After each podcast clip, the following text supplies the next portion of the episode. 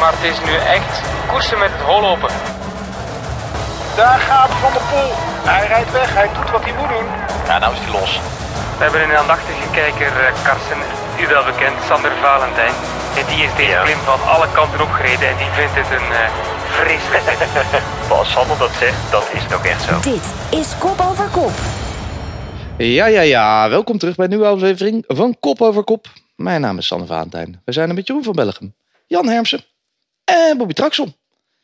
En we zijn er met onze 49ste aflevering van dit seizoen. Dat betekent dat het eh, einde van het jaar echt nadert. En dat kan ook maar één ding betekenen. De Wieler Award Show, die komt eraan. Je kan weer gaan stemmen op je favoriete moment van het jaar. De renner-renster van het jaar. Het mooiste transfer, doorbraak van het jaar. Ga naar eh, eurosport.nl. Daar kun je de nominaties bekijken. Stemmen via Twitter. Ik neem aan, eh, Jan Hermsen, dat jij al gestemd hebt op al je favorieten. Of mag dat niet, omdat je ze ook genomineerd hebt?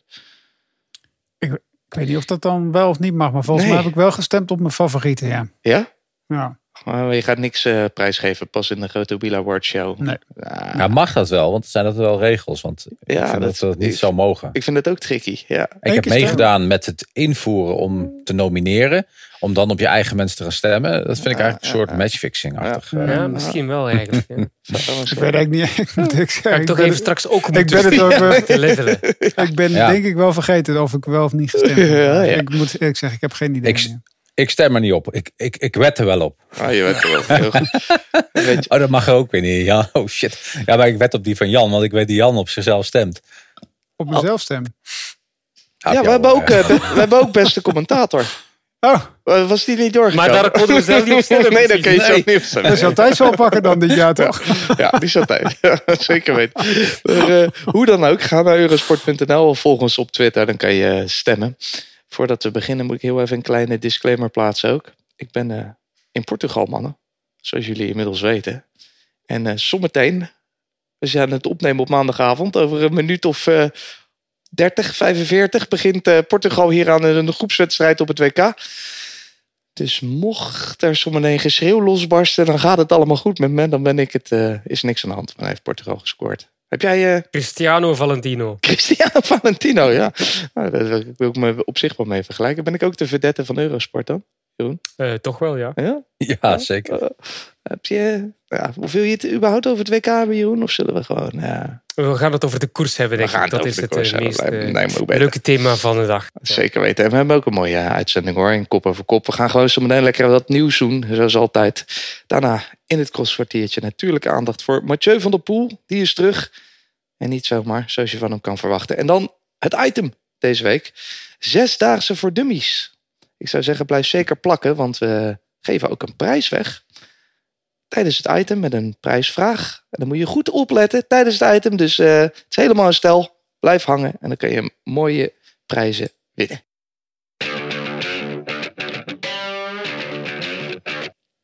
Eerst het nieuws. Ik zei het net al, Mathieu van der Poel is terug in de cross. Maar hij liet ook weten dat hij volgend jaar, nou zo goed als zeker, oftewel de Tour gaat rijden. Een eh, herkansing voor hem. Maar eh, Jan, wat verwacht je ervan? Gaat hij weer uit zijn slos schieten, denk je daar? Ja, perfecte tour voor eh, Van der Poel om eh, lekker uit te halen, toch? Ik bedoel, eh, op zijn lijf geschreven, zelfs als Alaphilippe en eh, als Van Aert, als die mannen rijden. Kan een heel mooi eh, begin van de tour zijn voor, eh, voor Van der Poel. Dus ik snap wel dat hij daar start. En ik snap ook wel dat hij dit jaar maar één grote ronde rijdt ook. Want hij heeft alweer ook iets anders gezegd. Hij gaat ook weer wat verder in de toekomst kijken. Dus ik denk dat het voor hem niet onverstandig is om dit jaar eh, er maar eentje te doen.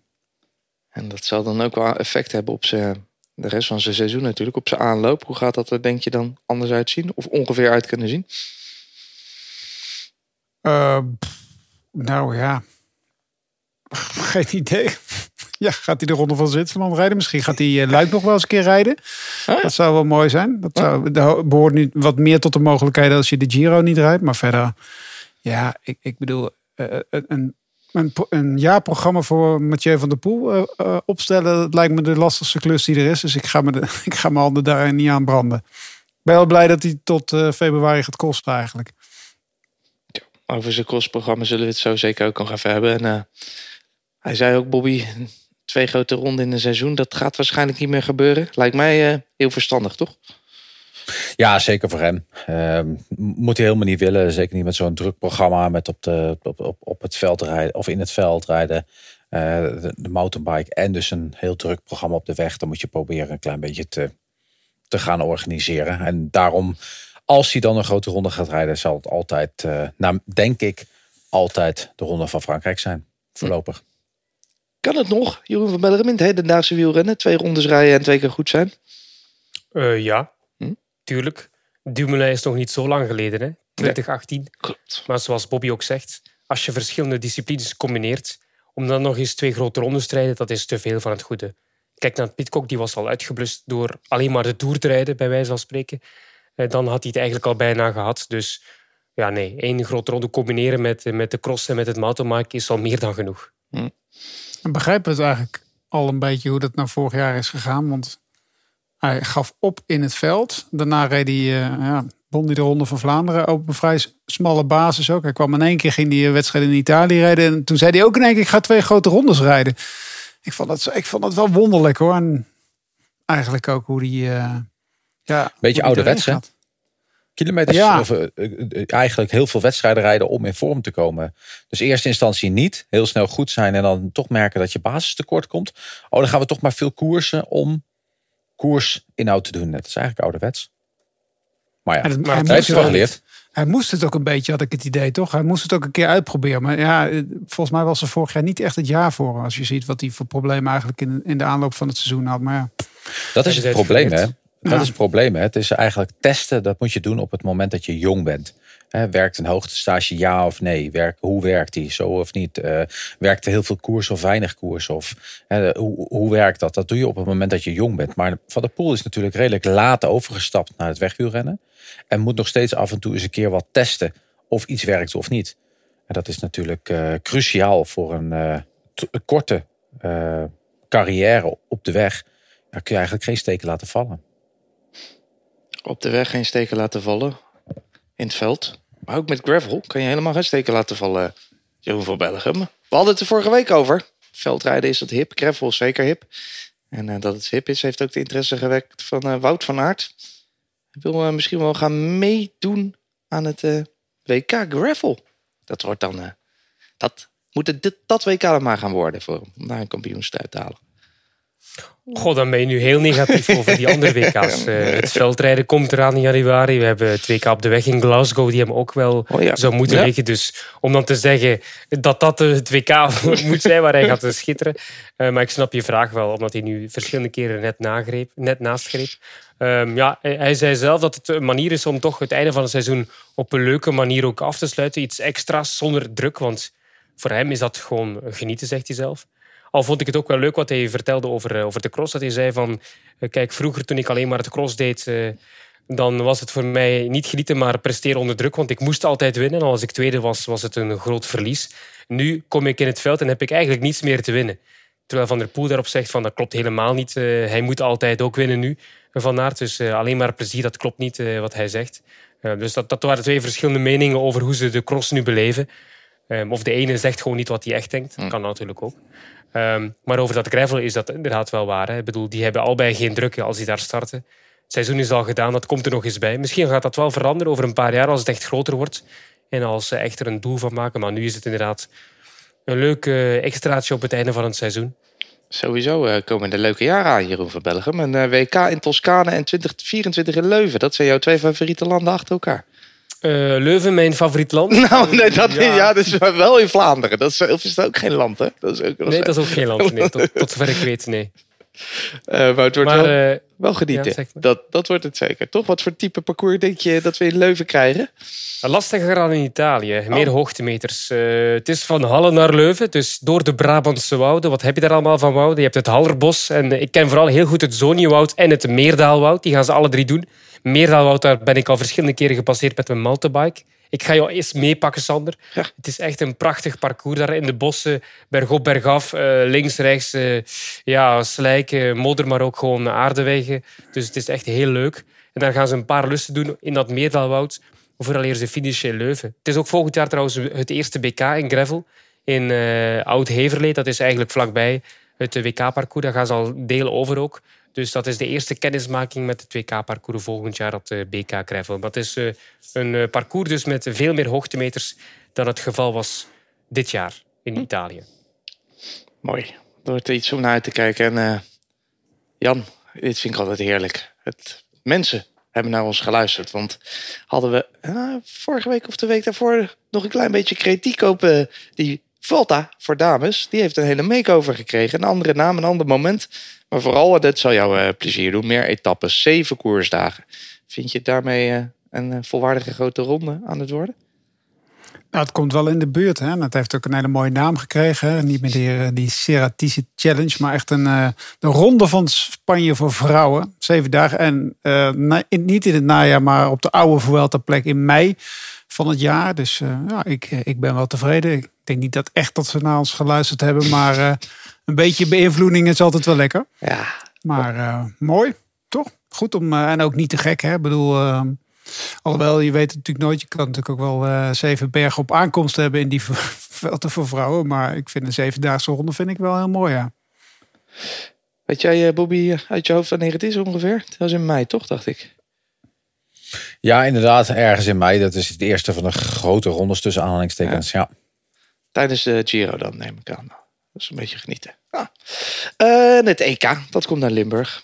Eindelijk weer eh, terug in de echte Dutch Mountains. Eh, Jan, vind jij dat leuk, dat we een WK hebben?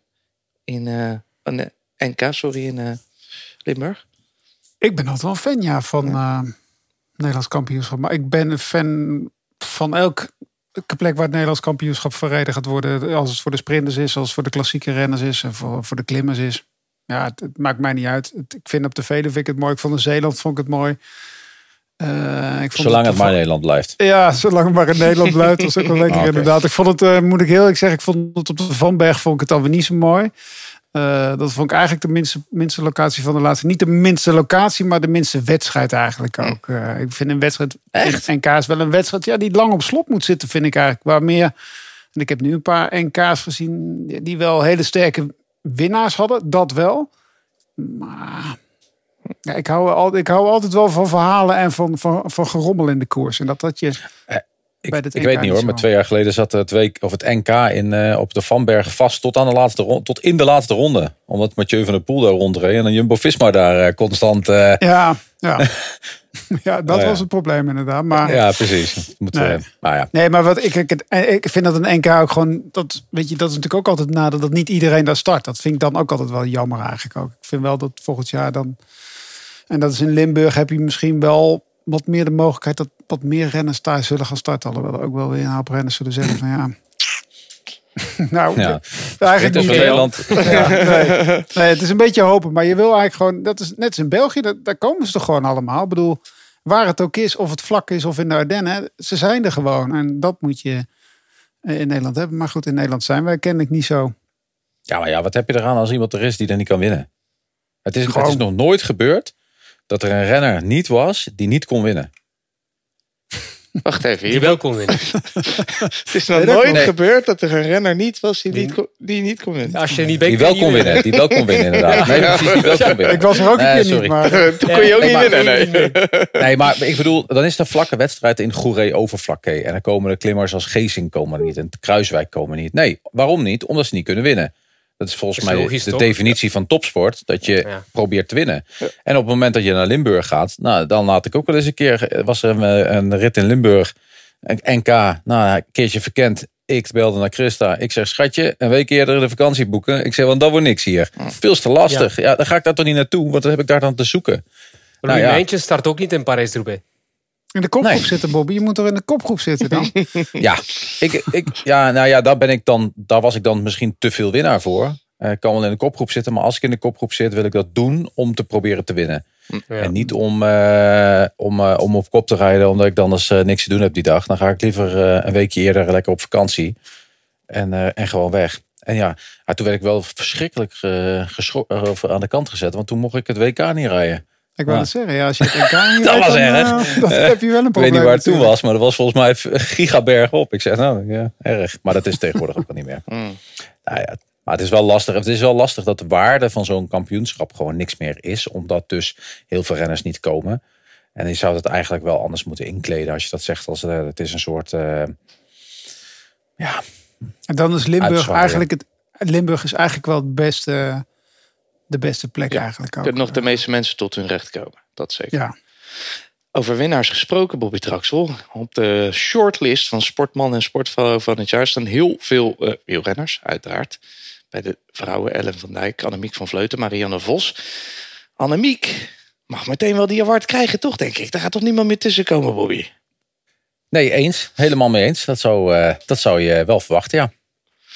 Ja, dat is, Toch? eh, ja, dat, eh, Ja, daar ga ik maar- wel van uit. Ik denk niet dat het gaat worden. Denken jullie dat? Eh, Olympisch jaar? ja, dat is altijd lastig, hè? Maar ja, met Olympisch.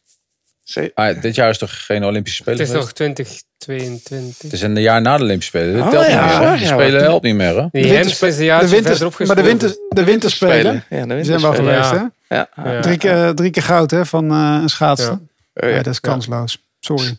Ja, nee, je hebt gelijk. En eh, bij de mannen... Shit, dat, is, dat is al helemaal uit mijn hoofd. Hè? Ja, maar bij de mannen mag Bij ons, we hebben dus maar ja. één medaille, dus dat kunnen we ook... eh, of twee. Ja, die is ook al klaar. Hè? Dus die, die, die, die telt bij ons niet mee. Eh, Nee, bij, ja. bij de mannen, Jan, viel het mij toch wel op dat er eh, naast natuurlijk Dylan van Baarle en een baanwielrenner zoals Jeffrey Hoogland, toch ook een Mathieu van der Poel op de shortlist staat. Maar dat, ik denk, denk ja, het niet echt een bijzonder goed jaar gehad, toch? Krijgt hij een oeuvreprijs dan of zo?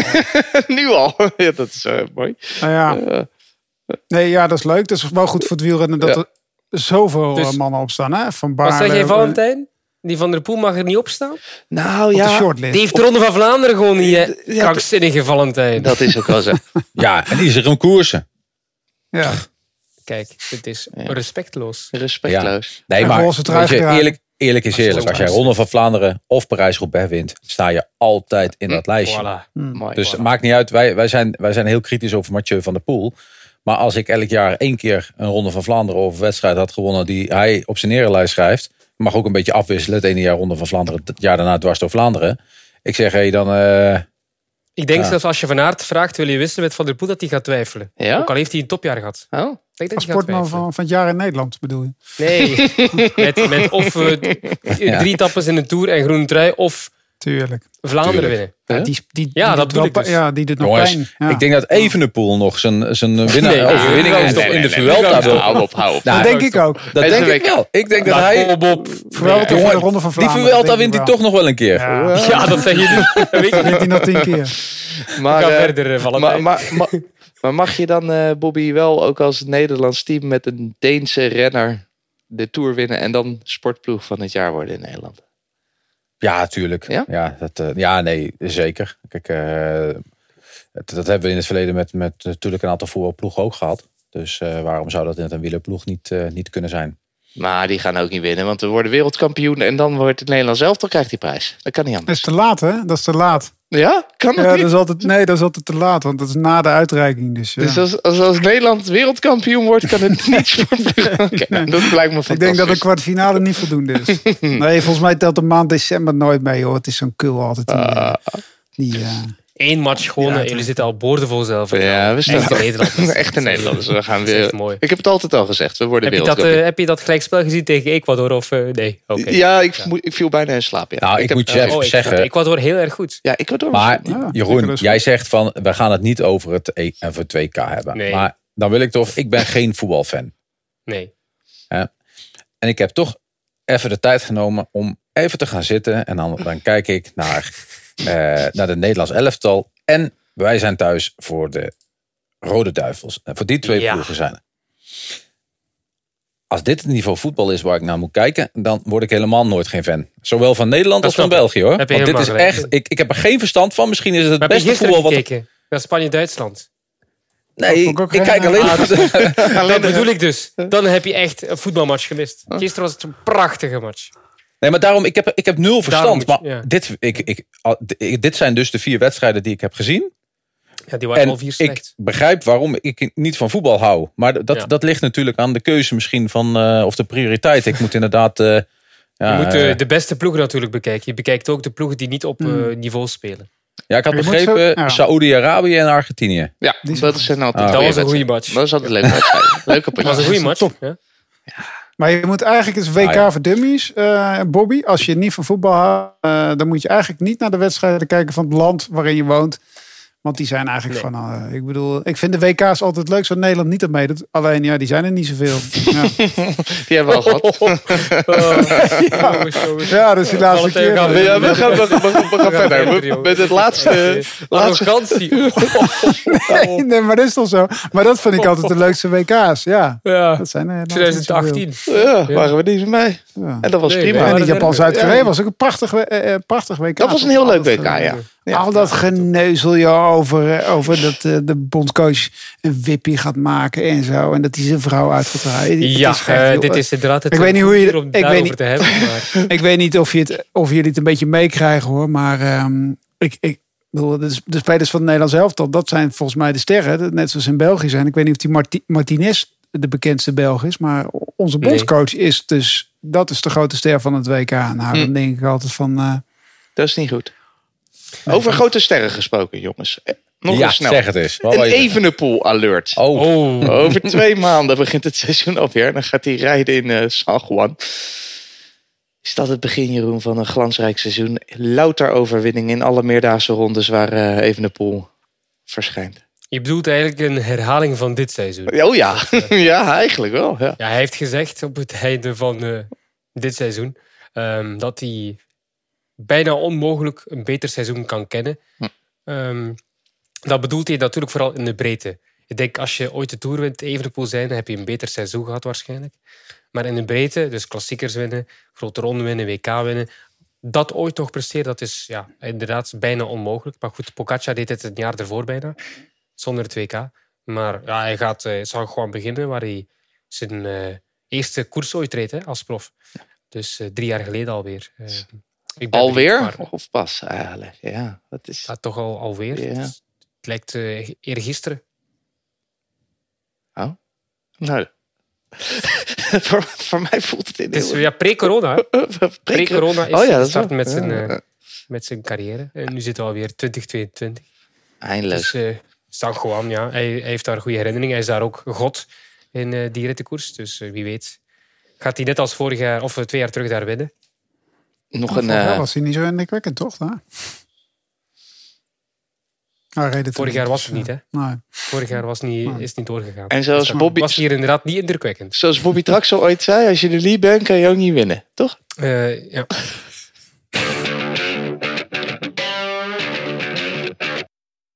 Mannen, we gaan verder met ons crosskwartiertje. Een nieuw crosskwartiertje. Gaan het natuurlijk hebben over eh, de terugkeer van Mathieu van der Poel meteen. Was dat leuk? Hebben we daarvan genoten? Jan, heb je gisteren toevallig naar de cross gekeken? Want het was in Nederland echt zo'n dag. Regen, slecht weer, vies. Lekker cross. Alleen was het dan zo vroeg, hè? Dat was een beetje jammer.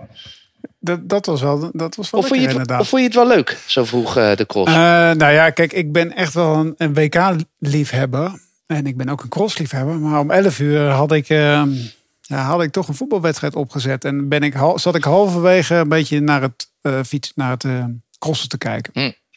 Dus en ik moet heel erg zeggen, toen Van de Poel reed, toen, eh, wat was het toen? Toen kreeg, kreeg van iemand een berichtje van, "Huh, waarom is er geen cross op Eurosport? Ik Maar je hebt "Nou, gekeken naar Japan-Costa Rica. Ja, In plaats van de cross. Ja, ja. dan ben je Ja, echt op, eh, op, de, Ja. op de grote televisie. Ja, op de Oh. iPad kijk ik dan naar de cross inderdaad. Maar Ja, kijk, ja, ik, ik ben echt, ik ben, ik ben niet een mega voetballiefhebber, net zoals Bobby. Maar ik ben, ik vind het WK vind ik echt, vind ik fenomenaal. Vind ik zo mooi. Maar, maar even, Japan heeft toch Duitsland verslagen? Dus dan moet je toch naar kijken Klopt. dan? Nou, dan moet je Maar toch Japan- kijken. Maar ja, dit is een andere wedstrijd. Ah. Ah, Maar dit, eh, lekker on- sushi erbij. dit, Maar ja, sorry. dit onderschrijft het wel weer. Dat hij eh, dus graag kijkt naar... Als Nederland niet spint, vindt Jan het leuk. Dus eh, vooral als er Ja. in Ja, Japan... dan, dan is er geen druk, hè. Jan houdt niet van druk.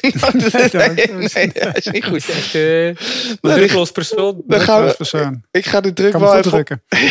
God, ik ga de druk wel even opvoeren, want we gaan een crosskwartiertje beginnen. En eh, dan gaat de tijd weer lopen, jongens. Daar is weer een jingletje.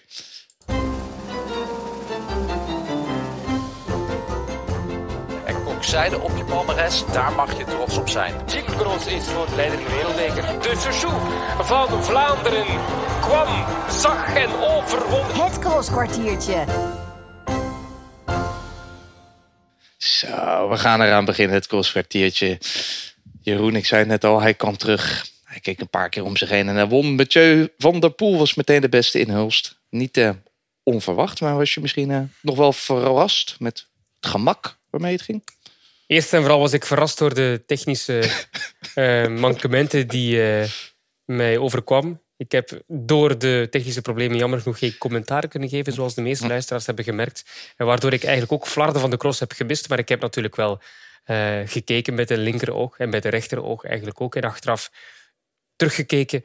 En ja, het was indrukwekkend, maar ja, hadden we vooraf iets anders verwacht. Hij heeft negen keer zijn eerste cross gewonnen in zijn carrière. Dus toen was het de tiende keer. Dat is niet echt nog een grote verrassing. Alleen vond ik het wel inderdaad. Hij maakte heel veel technische fouten, wat logisch is voor zijn eerste cross. En toch was hij nog zo, ehm, ja, zo dominant. Oké, het waren geen grote verschillen. Dat is het enige positieve punt voor de concurrentie. De rest zat eigenlijk nog niet zo ver. Want Iserbiet zei, toen hij me voorbij vlamde in de eerste ronde, dacht ik, ik ga minuten achter me aan mijn broek krijgen van Van der Poel. Dat is niet gebeurd. Dat is dan het enige positieve voor de concurrentie. Maar voor het overige was het inderdaad wel vrij dominant. Ook al waren de verschillen klein. Eh, waar, waar komt dat dan door, denk je, Bobby? Dat is zo dominant, ondanks toch nog al die eh, foutjes. Zo puur wattage. Klasse. Klasse. Pure klasse. Dit, is, eh, de, dit zijn van die gasten die je maar één keer in de zoveel tijd tegenkomt. En die dan eh, alles wat ze aanraken, bijna alles wat ze aanraken, goud wordt. En frisheid denk ik ook, hè? Of niet? Nou, dat een weet beetje ik. met frisheid te maken. Want die jongens, die andere jongens, die denken van wij rijden, wij bouwen ons seizoen zo op dat we goed eh, eh, wat minder worden op het moment dat de grote drie komen. Want dan, weet je, dan doen we toch niet meer mee. Hè? Dan kan je een beetje periodiseren en daarna het WK pakken. Ik denk dat, dat die andere jongens wel een beetje. eh, ik zeg niet dat ze slecht zijn, maar ik denk niet dat ze meer op de vorm zijn waar ze een maand geleden zouden zijn. Nou, dat reed ook weg van Pitcock, hè? Die ook maar pas terug ja, ja. is. ja. Dus- Nee, maar, Maar- ik bedoel de rest, hè, waar we het al weken over hebben.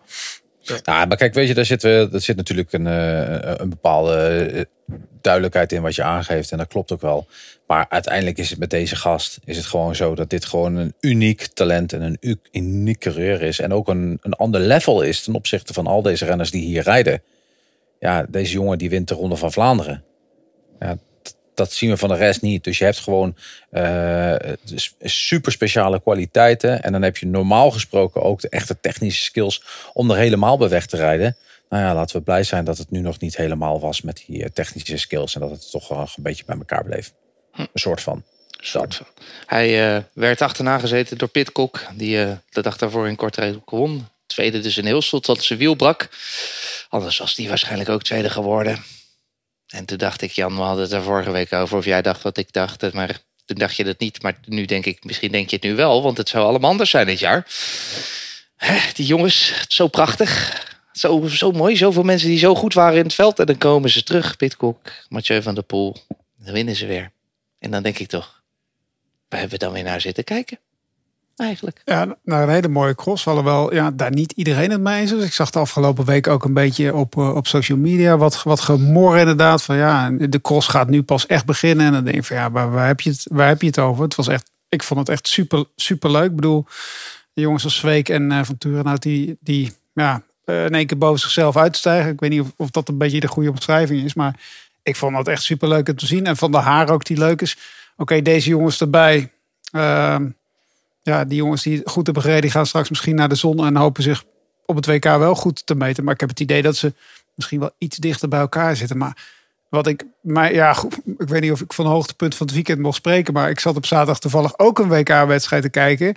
Maar ik zat ook naar Kortrijk te kijken, dus op mijn iPad. En daar zag ik in één keer op het bruggetje zag ik, die, zag ik Pitcock in één keer aanzetten. En toen dacht ik van, ja, heeft er iemand, zit er iemand in, in de rem van, eh, van de tegenstander te trekken? Want ja, dat was dat verschil. Dat vond ik wel echt zo enorm inderdaad. Man, man, man, wat, wat gaf hij dan gas, hè? En eh, maakte hij dan zoveel stappen? Want op zaterdag vorige week was hij nog wat minder. De, de dag daarna wint hij. Maar hoe die zaterdag was, ja, daar kan je op zondag bijna niet meer herhalen. Zo, zo goed als die daar was.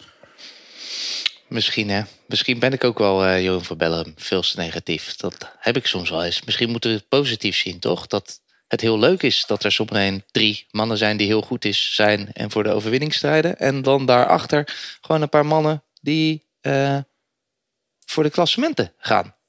Zeker, zeker. Ook al omdat die klassementen nu super spannend zijn. Zweek, Isterwiet, Van der Haar, die staan in al die klassementen best goed.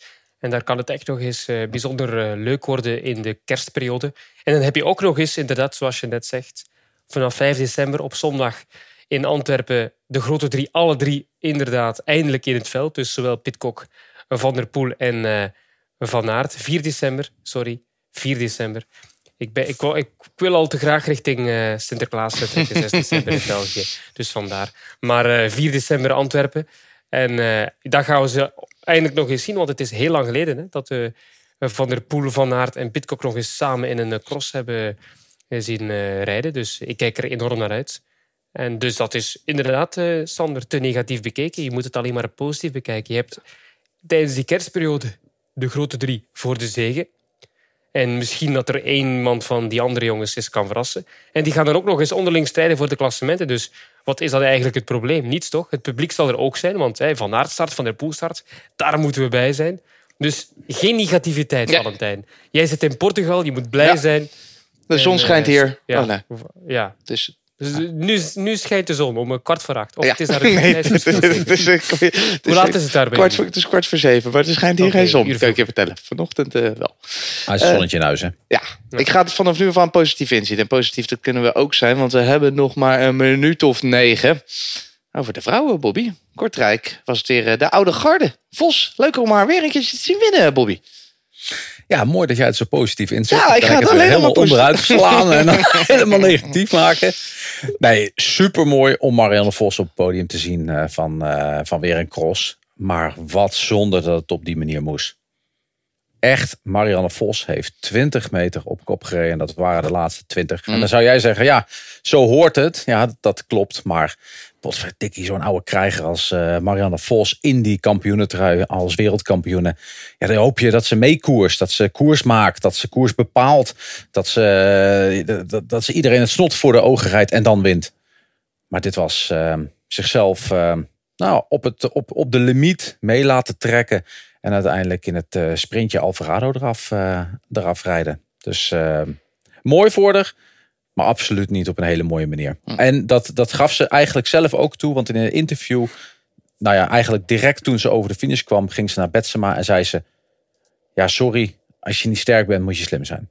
Nou, Daarin zei ze eigenlijk van het, het spijt me, dit is niet de manier zoals ik wil koersen. En zo ken ik er ook niet. Hoe dan ook gewonnen. En in eh, Hulst was het weer anders. waren eigenlijk de vertrouwde drie vooraan. De, de jonge dames. Daarachter was wel wat glibben en glijden. Maar we houden het positief, Bobby. Het was wel een leuke cross om te zien, of niet? Ja, zeker mooie cross, absoluut. Eh, iets minder lastig dan in, eh, tenminste qua bergop dan overreizen, maar hetzelfde glibberen en glijden. En het was misschien nog wel iets meer glibberen en glijden dan in, dat het was in overreizen. Maar prachtige locatie, prachtige plek en eh, een hele mooie, mooie koers gezien. Alleen doordat het dus zo technisch is en dat er ook wat foutjes gemaakt worden en daardoor materiaalpech was, was het wel minder spannend dan dat we eigenlijk zouden willen in de damescross.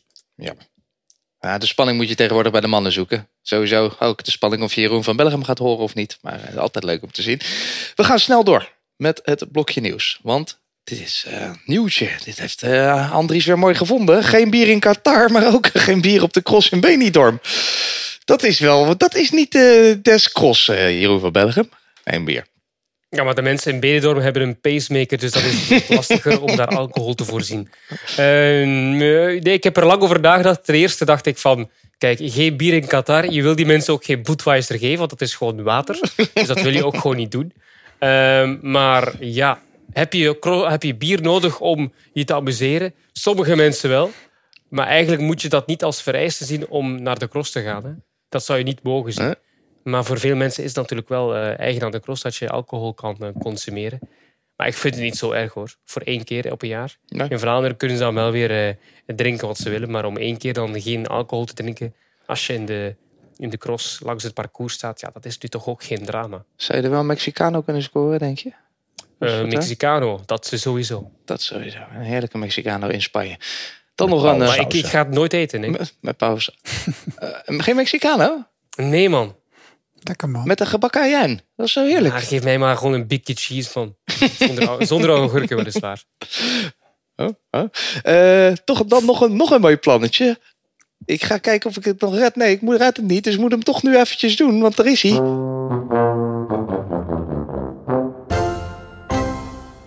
Nog vijf minuten. Nog vijf minuutjes. Een mooi plannetje. Gekleurde banden, net als in de Formule 1, eh, Jan Hermsen, in de cross. Dat is om fans inzichten te geven in eh, hoe het gaat, of wat voor banden ze gebruiken. Heeft dat meerwaarde voor jou? Eh, nee, nou ja, sowieso. We hebben natuurlijk van het weekend hebben, eh, hebben we Thijs van Amerong als enige commentator gezien. Maar als inderdaad de kleuren van de banden ook al eh, een beetje de, beetje de baan van de co-commentator gaat innemen. Want als je die gekleurd zijn, ja, dan hoeft de commentator alleen maar te zeggen van wie er op kop rijdt.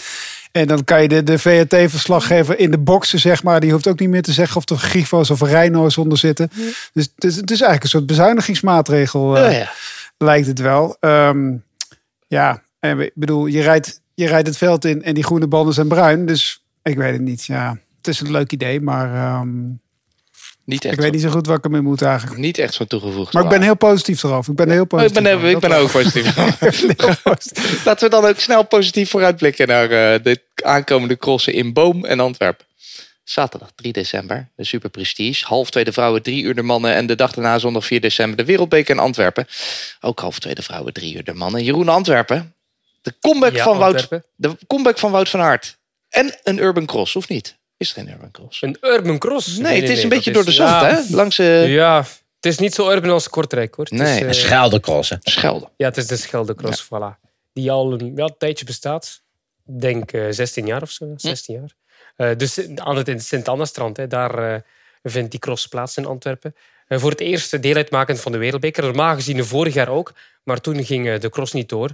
Eh omwille van de strenge coronamaatregelen hebben ze bij Colazzo beslist, eh, we gaan dat niet laten doorgaan. Eh, het is te veel gedoe. Maar dit jaar wel weer op de planning. Twee jaar geleden won Van der Poel. Dat was eigenlijk op een hele mooie manier. En drie jaar geleden Zweek op het BK. En ik verwacht ook die twee natuurlijk prominent voorin. We zitten in het zand. Dus dubbele passage op het strand. En ik hoop echt dat we Zweek zullen mee zien strijden met Van der Poel, Van Aert en Pitcock. Dat hoop ik echt van harte. Ik denk dat Pitcock trouwens op dat parcours net iets minder tot zijn recht komt. Want ik vind hem in het zand altijd wat minder dan eh, die anderen. Dus eh, wie weet eh, gaat Zweek eh, Pitcock voorbijstreven in de Scheldecross. Hey Jeroen, wat dit jaar is de organisatie van Flanders Classic. De Antwerpen Scheldecross. Oké, Dus voorheen Colazzo, maar nu dus ja, Colazzo. Antwerpen. Het is veranderd. Ja. Oké. Ah, de, de, de, de, de parcoursbouwers van, van Rukven, Camille van den Berg met zijn mannen, zijn daar weer fanatiek mee aan het helpen met, met opbouwen. Ja. En dat, eh, dat doen ze voor, eh voor, Colat, of, eh, voor Flanders Classics. Maak een mooi parcours hopelijk voor ons om naar te kijken. En dan is er dus ook de dag daarvoor op de zaterdag de Super Precies in Boom. Dat, dat is ook een klassiekertje. Bobby Traxel. Klassiek parcours ook, denk ik. Zeker, absoluut. Dat is er eentje die er gewoon standaard bij hoort. Hè, om, dat, dat, dat, dat is gewoon. Het is lekker dichtbij. Bij, Ja. bij Antwerpen. Je kunt s'avonds lekker op. eh desnoods op hotel. En dan de volgende dag schelden zo langs eh, uit de bollen. En dan hoppakee het veld in. Dus eh, nee, het is een mooi, eh, mooi koersweekend. Zeker als je onder de rook van Antwerpen woont. Kun je lekker zeker, kijken. Sander, als je, als je denkt aan Boom, dan denk je eigenlijk vooral aan die twee reuzen op het eh, veld. Hè. Als je die connectie maakt, dan zit je in Boom. Her- Weet je wat ik bedoel? Nee, leg maar even uit. Oké, grote, grote reuzen die daar liggen op het grasveld. In de, de Schorre. Dat is het eh, domein waar we gaan crossen. En waar ook Tomorrowland in eh, Antwerpen doorgaat, in Boom. Ik denk bij Dus, Boom eh, altijd aan verbroedering geel op de een of andere manier. Hmm, dat is apart. Ja, Zeven keer gaan ze de heuvelrug op en af. oh, oké. Echt een heel mooi parcours. En, en wie ligt eh, dat parcours goed, denk jij, bij de mannen? En daarna Bobby Maar bij de Van Aert vrouwen? die won vorig jaar zijn eerste cross Hm. eh, bij zijn terugkeer in het veld met een minuut voorsprong op de rest. Dus eh, Van Aert. En, eh, maar ja, normaal Van Aert, maar die is er nog niet. Die is pas zondag terug. Ja, wie ligt het? Ja, wie denk je? MVDP misschien? Ja. Zou dat kunnen? Dat zou zomaar eens kunnen. Zou die dat kunnen winnen? En bij de vrouwen, Bobby? Is dat zo specifiek voor iemand? Bomen, hè? Ja. Vroeg je. Eh, dat is Alvarado. Ik, eh, Alvarado rijdt echt gewoon goed. En ik denk dat eh, Alvarado daar wel eh, iets moois kan laten zien. Ik dacht dat je zou zeggen Blanca Vas, omdat ze getraind wordt door Lars Boom. Ja. Oh, Het is een Bobby Traxel Ja, het is echt een Bobby. Traxel op. dus Lars van zou er ook wel goed zijn dan, toch? Nee, dat weet ik niet. Oh nee, nee, nee, precies. Dat is Nee, ja. gewoon, Dat had eh, zomaar gekund, eh, Bobby Traxel. Ik had het ook niet gek gevonden als jij dat had gevoel zegt. Maar ja, het zit er eh, deze keer even niet in. En zo heb ik het eh, precies mooi volgepraat tot... eh, 10, 9, ja, Bij de mannen gaat Nieuwenhuizen winnen. 7, Oh. 6, dat is nog even een statement zo in de laatste 10 seconden, Bobby Traxel. Ja, Zet nog hoef ik even het ook niet uit te leggen. Zet hem. nou, dat was het crosskwartiertje. Goed gedaan weer, jongens. We gaan eh, verder. Verder met onze item van deze week. De Zesdaagse voor Dummies. Vorige week al aangedragen door niemand minder dan Bobby Traxel himself.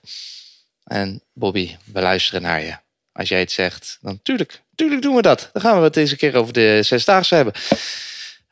Hoog overleg in de kop over kop crew. Maar we gaan vandaag in de wereld van de zesdaagse duikse- duiken. En ik weet er eh, zelf ook niet zoveel van, Bobby. Dus het wordt echt iets voor beginners. Zesdaagse voor dummies hebben we het daarom gedoopt.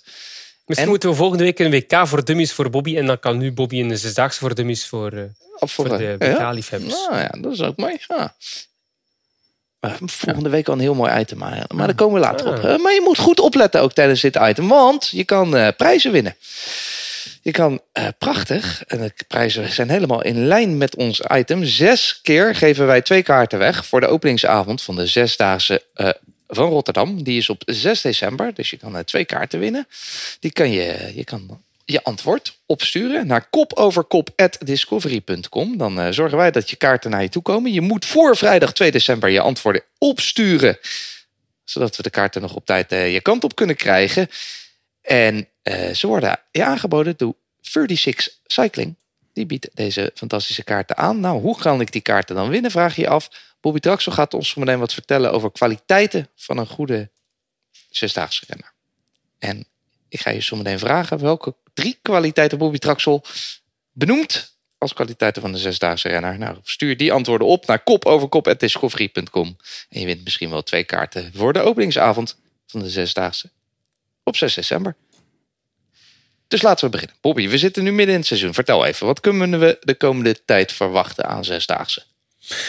Nou ja, kijk, dat was een van de redenen waarom ik eigenlijk dit item wilde opgooien. Was het feit dat het eh, de zesdaagse, en vooral ook door de corona, een beetje een soort aan het uitstervend evenement aan het worden is. Dus voor corona of daar ver voor hadden we echt heel veel zesdaagses. En als ik kijk naar welke zesdaagses ik bijvoorbeeld zelf heb gereden. eh, eh, eh, België en Hasselt. Gent heb ik een aantal de uitnodiging gehad. Maar Gent, daar ga ik straks nog wel vertellen waarom ik die niet heb gereden. Maar mijn veel te gevaarlijk. Maar ook in eh, Maastricht, in Tilburg, in, Sura, of in eh, Zuid-Laren, in Rotterdam, in Amsterdam, in Apeldoorn, in Bremen, in Berlijn. Ik heb overal die zesdaagse gereden. En als je nu kijkt op de kalender, denk je bij jezelf: poeh, waar zijn ze gebleven? Vlak voor corona kwam dan de Six Day Series nog. Die voegde echt een hele mooie extra toe aan, eh, aan, de, aan de zesdaagse. Maakte daar een competitie van met eh, meerdere zesdaagse toegevoegd. Zelfs Australië werd daaraan toegevoegd. Zelfs Londen kwam erbij. Maar uiteindelijk, eh, vooral ook door corona, is het gewoon veel lastiger om dit te organiseren. En toen dacht ik bij mezelf van ja, weet je, we hebben de mooiste zesdaagse bij ons in de lage landen. En daar doe ik waarschijnlijk eh, Bremen, Berlijn en Kopenhagen tekort aan. Maar daar blijft het dan ook blij. De drie die ik noem, samen met eh, Gent en, en, en, Rotterdam. Eh, dan heb je nog een, een driedaagse in, in Alkmaar, wat je dingetjes. En er komen nog wel wat van die, van die zaken. Maar uiteindelijk is het zo klein geworden. Dat als je echt naar het zesdaagse werk kijkt. Daarom vond ik eigenlijk van, hé, hey, bam.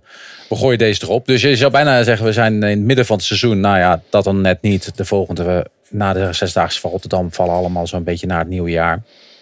Maar het echt specifieke zesdaagse renner, waar ik straks de kwaliteiten voor ga vertellen, die, die is er eigenlijk ook niet meer. Omdat er gewoon veel minder ehm zesdaagse zijn, kun je het niet meer 100% op focussen. Dat is eigenlijk wel heel erg jammer. Zijn eh, wel jammer, minder zesdaagse. Zijn of waren jullie eigenlijk actieve bezoekers van die zesdaagse? Jeroen van Bellegem, jij als inwoner van Gent? Eh, ja, ik ben zeer veel geweest naar de Zesdaagse van Gent tot vorig jaar eigenlijk. Dit jaar is het eerste jaar dat ik niet ben geweest. Ehm, komt omdat ik natuurlijk ook een, eh, een zoon heb. En dan moet je af en toe ook oppassen op, eh, op je kleine. En eh, ja, kijk, het paste gewoon niet, punt. En, maar ik ben tot de vorige edities altijd geweest. af en toe met vrienden, soms gewoon als, eh, als pers. Dat ik dan in de perstribune zat. is wel veel minder leuk, moet ik toegeven, dan dat je daar met vrienden gaat. Maar eh, ik, heb, ik ben er Ligt eraan waarom je naartoe gaat. Ehm, ja, dat is zo. Maar Want als je, naar als je met, ja, als je met vrienden er naartoe gaat en, en specifiek, hè, want dat is ook even, weet je, je moet. Jeroen legt nu iets uit en er zullen heel veel Nederlandse luisteraars zullen denken van waar, waar- waarom zou het dan minder leuk zijn als je met je vrienden er naartoe gaat. En dat is het grote verschil in het Kuipke, is dat je eigenlijk als publiek zijnde op het middenterrein staat. Daar waar in Rotterdam de VIP zitten en de renners zitten, is het zo dat eigenlijk het gemiddelde, of ja, het gewone, het, gewone volk, zoals Jeroen, zeg maar, daar loopt samen met eh, nou, je de, kunt ook de in de renners. tribune zitten, hè, als je wil.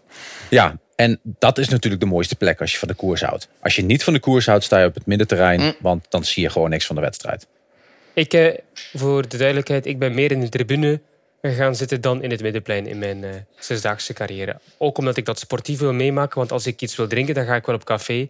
Zonder dat ik daarbij naar de koers moet gaan waar, waar het bier minder goed is en duurder. Dus eh, daarom ga ik niet naar de zesdaagse. Ik ga erom om de totale beleving. Sport en de vrienden. En ik moet zeggen, als ik daar als pers naartoe ga, vind ik het eerlijk gezegd, Bobby, iets minder leuk als ik daar eerlijk over mag zijn. Dan zit je daar alleen in de perstribune en eh, krijg je dat event naar event. En dat is een lange avond. En sportief is dat niet altijd even interessant, vind ik. Persoonlijk. Hè? En, eh, dus ik, ik ga daar zeker niet twee dagen op rij naartoe als pers. Zo, zo leuk vind ik het niet. Dat is een beetje het probleem voor mij dan van de Zesdaagse. Ik ga er eigenlijk alleen echt met veel plezier naartoe als ik dat met vrienden doe en als ik wat kan praten en tussendoor naar de, naar de koers kijken. Maar echt Ja, puur sportief vind ik dat niet het meest interessante event. Maar misschien is het ook eh, wel gewoon een, een, En de meeste vrienden die ik ken, die zien dat ook zo. eh, een mooie avond uit. En die kun je dus ook eh, bijvoorbeeld in Rotterdam beleven. Voilà. Dan gaan we even door met wat uitleg. Het is tenslotte Zesdaagse voor Dummies. Eerst maar een beetje historie, Jan Hermsen. Waar komt de Zesdaagse vandaan? Weet je dat? Ja, als je helemaal, helemaal, helemaal terug gaat in de tijd, dan is eind 19e eeuw is het in, in Engeland ooit begonnen. Maar kijk, de, de Zesdaagse is eigenlijk bekend geworden in, Madison Square Garden, waar, ja, waar de, de meest legendarische sportlocatie van New York, waar de, Met- de werd gereden, ook voor het eerst in koppels. Daar komt ook de naam Madison vandaan, wat wij, of in België noemen ze het ploegkoersen, wij noemen het de, de, koppel, eh, de koppelkoers noemen we het eh, in Nederland. Er zijn ook nog honderd namen. Het, het heet officieel internationaal heet het de Madison. Dat het, het heeft te maken met Madison Square Garden. Daar gebeurt het. En vanaf daar is het een beetje eigenlijk begin 20e eeuw richting Europa gekomen. Toulouse als eerste. Daarna is het eh, heel lang in Berlijn heel populair geweest. Berlijn was natuurlijk in de jaren 20 tot aan de oorlog. Ja, de place to be. Hè. Daar kon je van alles doen. Daar kon je gokken, daar kon je drank en kon je sport kijken. En dat is ook meteen eigenlijk de oudste zesdaagse. En ja, gaandeweg is het natuurlijk ook in België bekend geworden. Je hebt het over Gent, maar Antwerpen was wel altijd te vroeg, vroeger de plek waar de echte zesdaagse gereden werd. Daar, nou, een beetje Stan Okkers is daar overleden. Dat is een, een legendarische Belgische renner. Ehm, als je het over de jaren 50, 60 hebt, dan heb je het over Antwerpen. Wat natuurlijk sowieso het middelpunt van de zesdaagse was. Ja, en Sportpaleis, hè? Sportpaleis. Maar de Zesdaagse is ook wel een beetje jaren tachtig. Wat jij zei, Bobby, eh, die Six Day series zijn er gekomen. En op een gegeven moment was die Zesdaagse natuurlijk ook gewoon... eh, bijna, ze, ze verdwenen allemaal. Eh, er was, was geen aangang meer. Het was natuurlijk eigenlijk gewoon een avondje uit... waar iedereen graag naartoe ging. En dat je de wereldsterren nog ging zien. En ja, ik denk dat later ook met... eh, dat de wereldsterren van de weg ook wat minder naar de Zesdaagse kwamen. Misschien ook wel. Dat, eh, maar ja, het is wel een, het is een ingewikkeld concept, zeg maar, om mensen zes dagen, zeker in deze tijd, om me- mensen zes dagen eh, geboeid te houden. Hm. Maar voorheen was het ook dat ze 24 uur per dag reden. Ja. Of moest er Ja. iemand in ieder geval in de baan slaan. Ja. Eh, was de andere maat die sliep dan op de baan, zeg maar in die kortjes waar tegenwoordig die renners zich alleen maar omkleden. Ehm, ja, dat zijn allemaal, eh, dat, dat is allemaal veranderd, omdat het dus weer opnieuw sexy moest worden. Hè? Een kort programma, kortere eh, evenementen en gewoon lekkere vlammen. En daar bestaat ook nog steeds heel veel eh, verschil in. Eigenlijk zeg ik altijd een zesdaagse zijn zes dagen met allemaal verschillende spelletjes. En dan klinkt het misschien heel negatief, hè, spelletjes. Maar je doet een afvalkoersje individueel, maar ook per ploeg. Je hebt een, uh, een koppenkoers, ploegkoers of uh, medicine, zoals Jan het zegt. Hè. Dus uh, met twee mannen en dan gewoon een x aantal kilometers rijden. En dat kan in Kopenhagen 100 kilometer zijn. Dat kan in, in Rotterdam een uur zijn. Maar dat kan ook gewoon 30 minuten zijn om het dan toch even kort en complex te, te houden. Maar je doet dan ook nog eventjes een sprint, hè, een ronde sprint of twee ronde sprint. 250 meter of welke afstand het ligt, ook natuurlijk aan de, de verschillende banen. En dat zijn allemaal verschillende spelletjes die er eigenlijk ge, georganiseerd worden. En tegenwoordig hebben de baanrenners het echt wel veel makkelijker ten opzichte van nou, die hele tijd terug van de jaren 80 waar Jan het over had. Want tegenwoordig hebben we daar de vrouwen die ook hun zesdaagse rijden en dagelijks een evenementje doen. We hebben daar de sprinters nog tussen rijden. Terwijl ze normaal de hele dag, de hele avond of de hele dag, de hele nacht eigenlijk uh, volle bak bezig waren, al die renners. Dus uh, er is wel echt veel geëvalueerd de laatste jaren in het uh, concept zesdaagse. Verschillende banen, verschillende baanlengtes. Het meest ideaal is trouwens 200 meter, vind ik. Oh. 250 kun je op, op stilvallen. 166. 166, Oh. dat is echt lastig. Dat is echt, Ja, het is wel echt een uh, Gent, natuurlijk. Hè? ja. Ja. Ik heb daar nooit, ik ben, eh, Patrick Secuur, die heeft mij, eh, ik, ik kon zesdaagse rijden. Ik reed als jongen reed ik op de baan. Ehm, en toen werd ik beroepsrenner en toen kreeg ik een eh, contract van Patrick Secuur om op de zesdaagse te rijden. En uiteindelijk moest ik dat dus vragen aan Jan Raas. En Jan Raas zei tegen mij van, Bobby, dat gaat niet gebeuren. Je bent een wegrenner en je rijdt op de weg. Tegenwoordig is dat natuurlijk al heel anders. Maar toen de tijd mocht je niet crossen of niet weg. Want je moest in deze periode uren maken. En, en, en, niet snelheid gaan trainen. Rustig, grondlagen, zoals de Duitsers dat wel eens uh, zeggen. En ik mocht dat dus niet. En toen ik uiteindelijk bij Rabobank wegging. Toen belde ik Patrick Secuur op. Uh, dat was een beetje de, patron toen de tijd van het uh, zesdaagse circuit. Die zorgde ervoor dat het, het deelnemersveld er stond. En uh, ik belde op en ik zeg van, uh, ja Patrick, ik zeg ik ga weg bij Rabobank en ik kan weer zesdaagse reden. Nou, daar werd ik eerst een jaar uh, geweerd natuurlijk, want ja, ik had nee gezegd. Dus ja, je moest achteraan aan de rij aansluiten bij wijze van spreken. Moest eventjes die hiërarchie moest eventjes bepaald worden van ja, jij zei nee. Ja, daar kon ik ook niks aan doen. Ik had heel graag willen rijden. En toen mocht ik weer mee in het zesdaagse circuit rijden. Um, en dan heb ik ook echt wel echt veel zesdaagse kunnen rijden. Het was voor mij mogelijk wel echt voorbereiding op mijn, op mijn wegseizoen. Maar dat ik gewoon echt iets ertussen had. Het was jouw cross. Het was mijn cross, ah. ja. ja. Voordat ik, uh, Jeroen, weer naar jou kom. Jan, vraag me af, want jij zei net... het is eigenlijk een beetje in, uh, ook al New York... beetje bakermat. Leeft het daar überhaupt nog in de VS? Dat uh, het baanwielrennen en zesdaagse? Nee, Nee, het is wel echt een Europees dingetje geworden eigenlijk. En eigenlijk ook een dingetje van Nederland en België ook. Uh, Berlijn is ook... Uh, Denemarken is ook nog wel populair natuurlijk ook. Berlijn is ook nog wel populair, maar...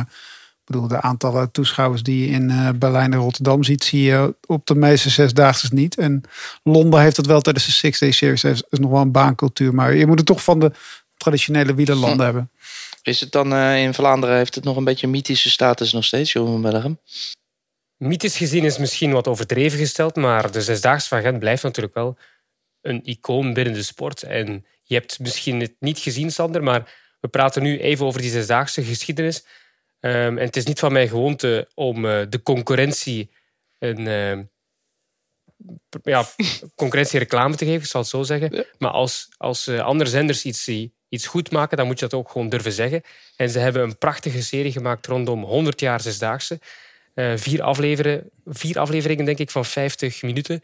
En het is echt uh, een juweeltje. Ik raad iedereen aan om dat ook online, als dat kan in Nederland, denk het wel, uh, te bekijken. Het staat op VRT Max. En dan kun je dat bekijken, de, de serie over de Zesdaagste. Waarbij ze ook de ketelen en de keis natuurlijk wat meer gaan bekijken. Het is de ketels laatste jaar, vorig seizoen. Dat hebben ze wat meer bekeken. En echt prachtige serie, ook over de geschiedenis. Het is 100 jaar, 1922, voor het eerst gereden, de Zesdaagse van Gent. En ze hebben daar een hele docureeks over gemaakt. Met ook wanneer het, uh, het Kuipke afbrandde. En dan de heropstart. En uh, ja, het is echt uh, genieten van minuut 1 tot de, de allerlaatste seconde. Want ook Bradley Wiggins komt erin voor. Oh. Hij is daar geboren natuurlijk in Gent. Ja. Hij heeft de liefde voor de fiets ook ontdekt een beetje in de Zesdaagse. En hij praat er ook over. Een jaar lang zijn papa niet gezien vroeger. En toen zag je hem terug op de piste in Gent. Dus het waren hele beklijvende getuigenissen. En als je echt ook meer wil weten over de Zesdaagse, dan moet je die bekijken, die documentaire. Het is niet alleen Dus ons. mythisch, mythisch is overdreven, maar ehm, als er één zesdaagse moment is, dan is het natuurlijk wel in Gent. Oh. Ehm, maar ik, dat- zoals ik zeg, het gaat dan niet per se over het sportieve, maar vooral over de sfeer in totaliteit. De beleving. Ja, maar sportief ook, jongens. Kom op, als jij in het Kuipkik eh, de Zesdaagse wint, dan eh, ben je gewoon in het Zesdaagse circuit een grote. Nee, maar ik bedoel voor de mensen die gaan kijken. Hè. Ah, Oké, ja, maar dan nog. eh, Het is, Ja. het is een unieke beleving. Je hoeft eh, inderdaad geen ik. zes dagen, maar ga gewoon lekker een avondje kijken. Het is een unieke beleving en dat is hetzelfde geldt voor Rotterdam. Eh, Het begint straks op eh, 6 december tot en met de 11e. Fantastisch in het Ahoy, daar waar het vroeger ook een baan stond en nu een mobiele baan neer wordt gezet eh, om, eh, om deze zesdaagse te rijden. Dat zijn, eh, dit, dit zijn de grote, eh, de grote zesdaagse blijven bestaan en daar hebben we er nog een stuk of vier, vijf van die echt groot zijn en echt in het winterseizoen plaatsvinden. En daar eh, echt, dames en heren, ben je nog nooit geweest? koesteren. Wil je een avondje uit? Neem een van die zesdaagses. En ben je al een keer in Rotterdam of in Gent geweest? Ga een keer naar Bremen of ga een keer naar Berlijn. Want het is echt. En combineer het met een, eh, met een citytrip, hè? Ja?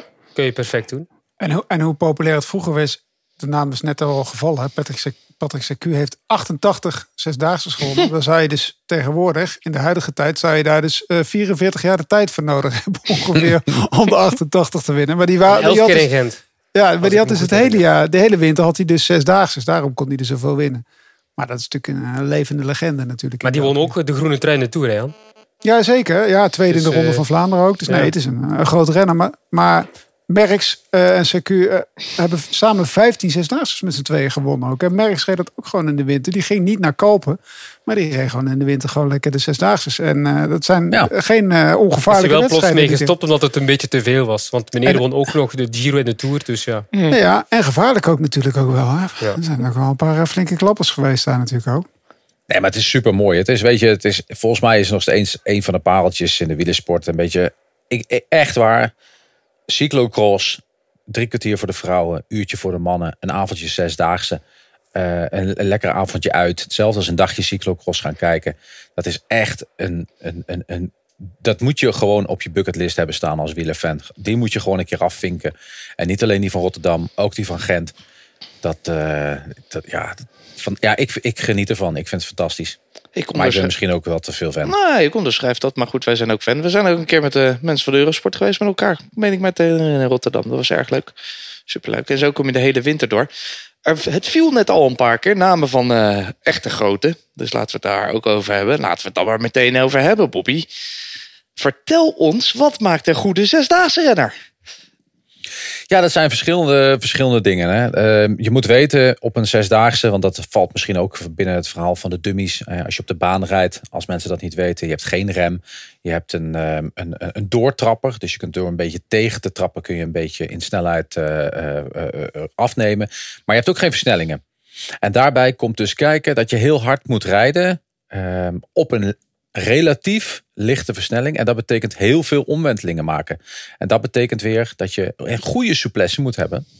Maar je rijdt ook met een koppelmaat. Dus af en toe moet je je hand van het stuur afhalen. Moet je maat een hand geven. Vroeger was dat zelfs nog een, een stokje pakken in de broek. En dan slinger je aan de broek de renner weer terug de baan in. Zo zeg je dat. Hè? Dus die komen van boven. Dus je moet echt ook een, ehm, ehm, e- echt een hele goede techniek hebben. Ja, en zoals ik al zei, je rijdt heel veel verschillende onderdelen. En vaak heel veel achter elkaar. En we hebben het zelfs dus over heel vroeger gehad dat ze 24 uur per dag reden. Dus ook een hele belangrijke is daarbij eh, herstel. En ik zou er nog wel een paar kunnen noemen, maar dan maak ik het misschien helemaal ingewikkeld. maar eh, dit zijn wel de belangrijkste. Kijk, weet je, in- ik ga er gewoon nog eentje in zeggen, eh, ingooien. Want die is wel echt cruciaal ook in het, in, in het zesdaagse werk. En zeker op het moment dat je met meerdere koppels op de baan rijdt. Dat is met een hoop renners. Dan is inzicht heel erg belangrijk. En ik denk ook dat renners die op de baan rijden en de koppelkoersen kunnen rijden, dat ze ook redelijk goed in het verkeer zouden kunnen zijn omdat je constant moet inschatten wie komt er naar beneden, eh, hoe of wat. eh, er, er komt er nu eentje naar beneden, dan moet ik er boven langs of er juist onderdoor en de, dwars door die aflossing heen om ze te kloten. Dat zijn allemaal zaken die erbij in meespelen. Souplesse, herstel, inzicht, techniek. Dat was het. Prachtig. Maar makkelijker ga ik het niet maken hoor. Makkelijker ga ik het echt niet maken. Wie is eh, Jan Hermsen de beste zesdaagse renner van dit moment? Poeh. Ehm, wie is de beste zesdaagse renner van het moment? Ja, dat, dat is moeilijk te zeggen, want het zijn er twee natuurlijk ook. Ehm, Ik ben benieuwd hoe jij daar komt. Ja, ik ben ook, eh, ik ben ook benieuwd. Ik probeer niet, eh, probeer dan, mag ik dan niet chauvinistisch zijn? Dus, Ja, je mag alles. je mag, Je mag alles zeggen wat je wil. eh, mag ik ook een, eh, de beste zesdaagse renner die geen zesdaagse reed? Dat ga ik niet doen, hè? dan wordt het wel erg ingewikkeld. Maar ehm, Maar je hebt natuurlijk weinig vergelijkingsmomenten in de dus is ja, moeilijk. weinig. Ja. Je hebt alleen Gent gehad eigenlijk ook. En een, Op dit moment, ja. En een WK. Dus ja, dan kun je moeilijk zeggen, die is de beste als je maar één Ja. hebt gehad. Hmm. Maar ik ben wel, ik ben wel een fan van, eh van Robbe Gijs. Daar ben ik wel een fan van. En van Juri Havik. Ben ik een fan. Ja, Jori Havik natuurlijk. eh, het neefje van Danny Stam. En Danny Stam samen met Robert Slippens. Dat zijn eigenlijk de twee mannen die samen met de ja, toch een beetje vergruisde wielerorganisator Frank Boulet. Het, het baanwielrennen weer terug in Nederland hebben opgezet. Die ervoor hebben gezorgd dat ik in Maastricht, maar ook in de Belgische Hasselt, maar ook in Zuid-Laren, in eh Zuid-Laren overigens niet, dat was Wim Jansen, maar in- wel in Amsterdam en in Rotterdam en in Tilburg zelfs in een, eh, in een ijshal kon gaan, een zesdaagse kon rijden. Ja, dat zijn dus, ik- nou, Jori Havik vind ik wel een, eh, een leuke die je aangeeft. Ik ben het er niet mee eens, maar hm, dat is wat anders. Heb jij nog andere namen, Jeroen van Bellegem? Eh, Ethan Hater vind ik wel een hele. Ah ja. Ja, Hater als hij in vorm is. Want dat is het probleem natuurlijk. Die zesdaags van Gent die volgden aan een zeer druk en lang seizoen. Dus die wegrenners die zijn daar niet altijd even gemotiveerd. Of gemotiveerd wel, maar niet altijd even goed in vorm. Ehm, dus ik vind Ethan Hater wel, als hij top is, denk ik dat hij bij eh, de beste hoort. Ja. Samen met eh? Freddy Wright, hè, met zijn goede vriend. Ja, goede, goede baan weer hoor. Ja. En, eh, Goed, om één te noemen, het is moeilijk. nou, dat is altijd lastig. En daarom vraag ik het ook aan Jan Hermsen, want dan krijg je er meestal vier.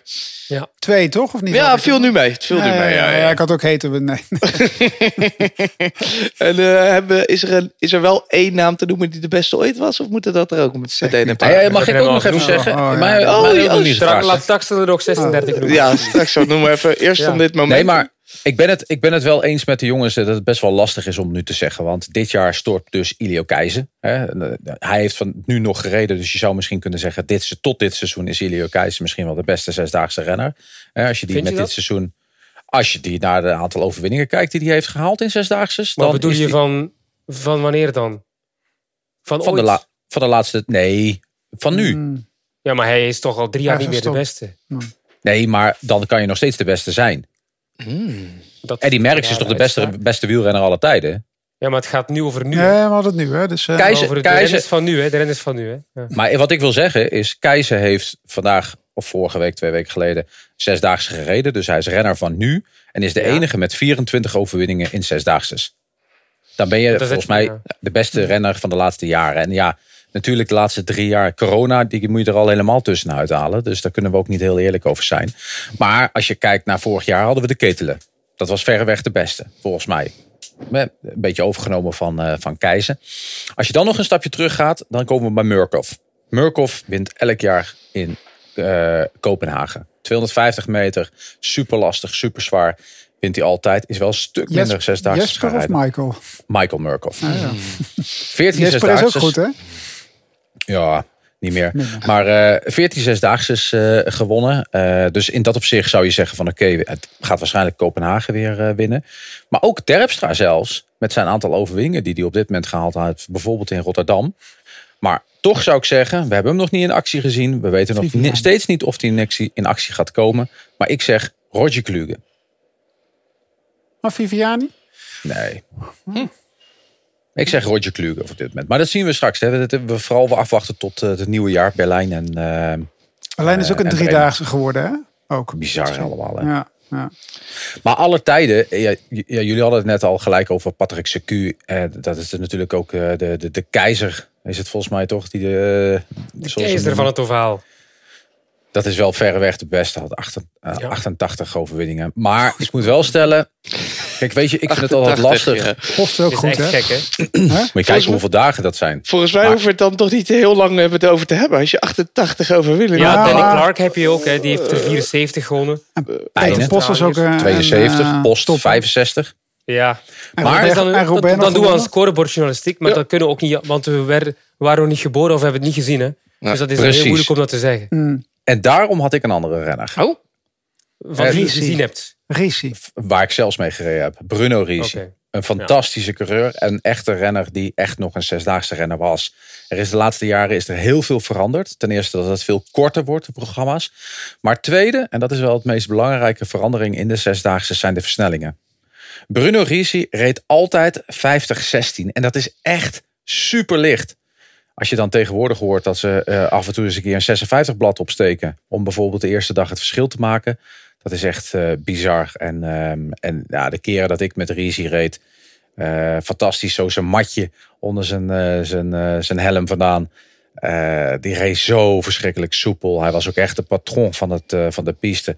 Als, je, ja, als hij het niet goed vond dat er weggereden wordt, dan werd het gewoon dichtgereden. En dat is wel, dat is voor mij, omdat ik met hem gekoerst heb, kan ik daar dus zelf over meepraten. Dat wel voor mij de grootste En zesdaagse. wat mooi is, Sander van Risi, ehm, hij won 62 keer een zesdaagse, waarvan 37 keer met dezelfde renner. zo. met Betchart. En het, hij heeft een prachtig verhaal daarover. Ehm, met de Betchart, eh, ze waren lange tijd dus een duo. Maar eigenlijk had hij, daar is iedereen over, de, over eens in die tijd, met een andere renner nog veel meer gewonnen. Want Betchart was nu wel de, duidelijk de minste van de twee. Hij was het werkpaard en eh Risi het koerspaard, zo werd het gezegd.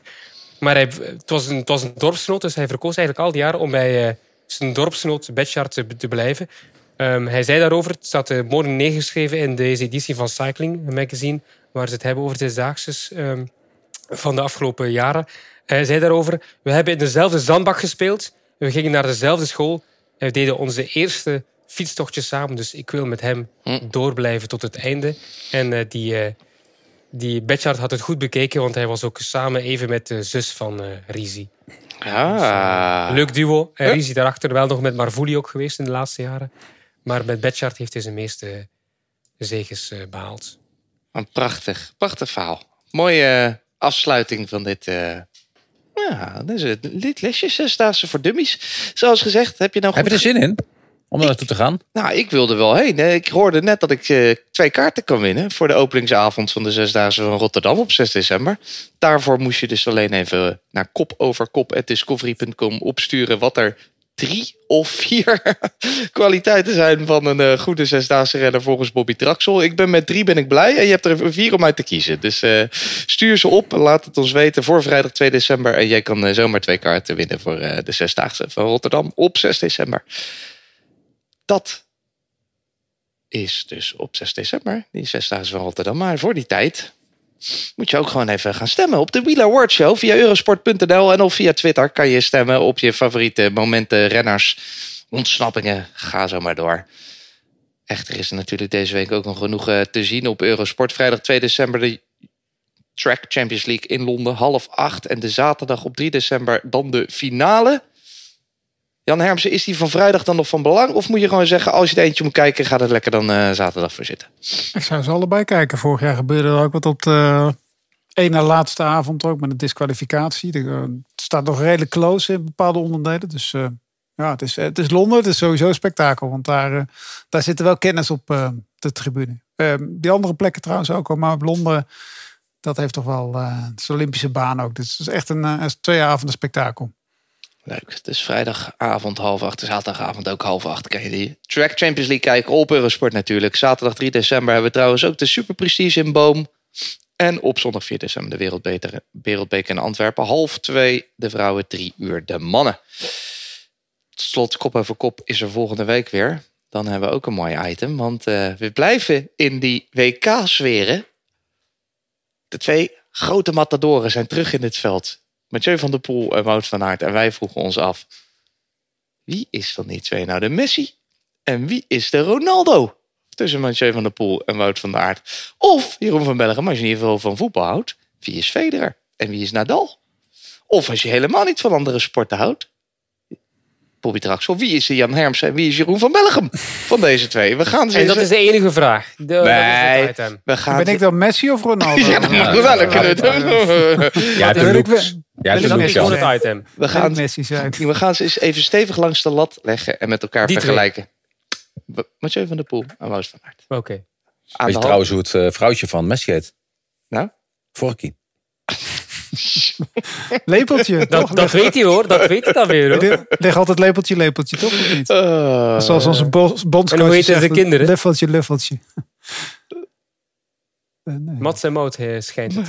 Mats, Dat zou wel zijn. Dat zou ik een mooi nog factuurtje Mats sturen. Messi. Hey, een mooie naam zou ik Mats zeggen. Messi, ja. Dat zou wel goed Ja. komen. Eh, ja. Het is wel een eh, rommeltje in huis altijd MM. bij hem. Het wordt nou wel echt fout, jongens. Nou moeten wij echt afsluiten. Volgende week. Volgende week gaan we het erover hebben. Gaan we eens eh, goed vergelijken. Dat hoor je allemaal. Tot volgende week.